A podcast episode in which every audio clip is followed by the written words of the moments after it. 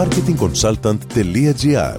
Μάρκετινγκ για μικρές ή μεσαίες επιχειρήσεις και ελεύθερους επαγγελματίες. Κάθε εβδομάδα ο σύμβουλος Μάρκετινγκ Θέμης 41 σας προτείνει ιδέες και λύσεις για να αναπτύξετε έξυπνα την επιχείρησή σας. Καλή σας ακρόαση. Γεια σας.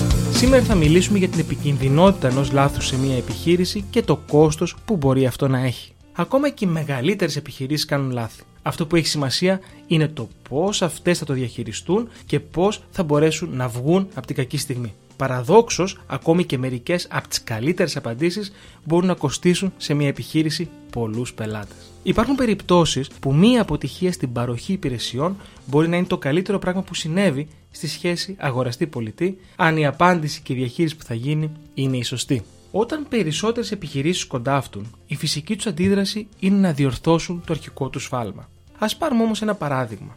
Ας μιλήσουμε για ένα εστιατόριο. Μια παρέα έχει δώσει την παραγγελία της και αναμένει να σερβιριστεί.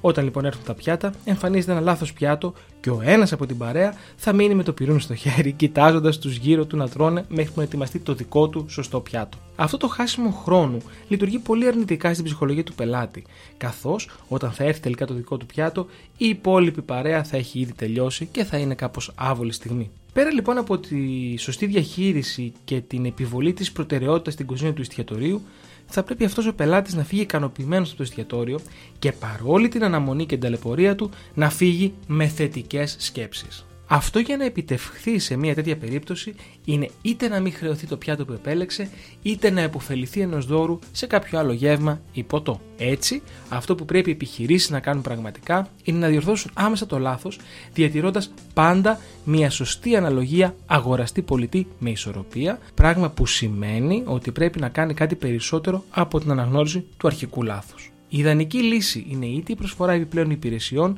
είτε η μείωση του κόστου των υπηρεσιών. Έτσι θα δείτε έναν πραγματικά ευχαριστημένο πελάτη, καθώς στην περίπτωση που σας ανέφερα πριν, ο πελάτης κατά πάσα πιθανότητα θα γράψει μια θετική κριτική, θα αναφέρει το λάθος, αλλά θα αναφέρει και το πώς το διαχειρίστηκε το προσωπικό με ενθουσιασμό. Μετατρέψτε λοιπόν τις αρνητικές κριτικές σε θετικές.